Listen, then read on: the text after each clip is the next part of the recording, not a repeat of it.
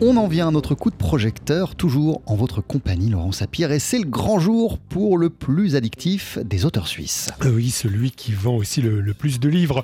Jour J, en effet, pour Un animal sauvage, septième roman de Joël Dicker, hein, puisque c'est de lui euh, dont il s'agit aujourd'hui, Joël Dicker, qui s'éloigne cette fois-ci euh, de la côte est des États-Unis, où se déroulaient la plupart de ses récits précédents. On se souvient notamment de La vérité sur l'affaire Harry Kéber, la disparition de Stéphanie Meller, ou encore l'affaire Alaska Sanders. Sachant que désormais son nouveau décor, c'est Genève. Oui, la ville où il habite et où il met en scène un braquage qui est tout sauf un fait divers. À vrai dire, c'est surtout le tempo du braquage qui a passionné euh, Joël Dicker, qui est par ailleurs, on le sait, batteur amateur. Dans un braquage, en général, il y a des temps morts. Il y a une négociation, si la police est là, il y a de l'attente. Et ces temps morts, ils vous offrent l'opportunité de changer de décor et de raconter autre chose. Donc je me suis dit, tiens, le braquage peut être un bon moyen de faire marcher cette idée de tempo, etc. Donc voilà, ça, ça vient de ça, hein. ça, ça, vient comme ça, c'est des essais, c'est des envies, euh, c'est une partition qu'on prépare et dans laquelle la musique vient euh, peu à peu. Avec, euh, comme dans le jazz, des, des partenaires qui interagissent Absolument, des petits solos par-ci par-là, sans filet. Et c'est ça qui me plaît aussi, vous savez, quand vous voyez des groupes de jazz où, les... Moi j'ai le souvenir, mais ça reste un souvenir incroyable.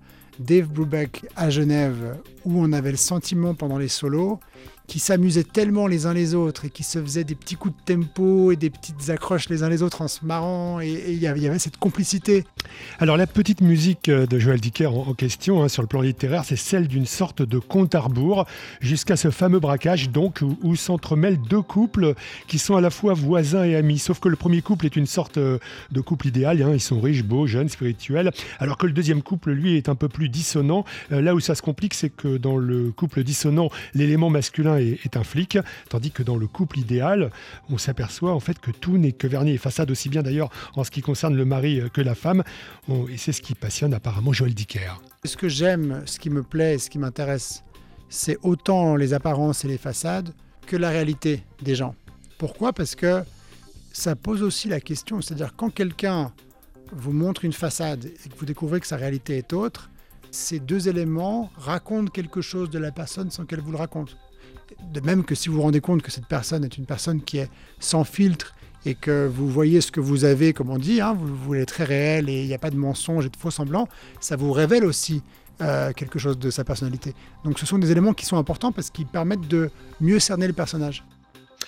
Il est aussi question euh, de voyeurisme dans ce roman, de tatouage également et d'une mystérieuse panthère, le fameux animal sauvage qui donne son titre au récit.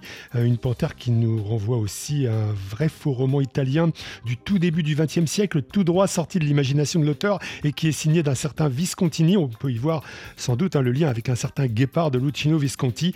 Euh, quoi qu'il en soit, voilà une fois de plus un récit magique, haletant, une vraie machine infernale également et une étonnante vision aussi des banlieues chics de Genève. Un animal sauvage, c'est le nouveau roman de Joël Dicker aux éditions Rosie and Wolf. L'auteur sera par ailleurs présent à la Fnac Terne à Paris ce soir à 17h et c'est sur inscription. Merci beaucoup Laurent Sapir. À tout à l'heure. On poursuit sur TSF Jazz avec l'orchestre du tromboniste Tommy Dorsey. Voici opus number one.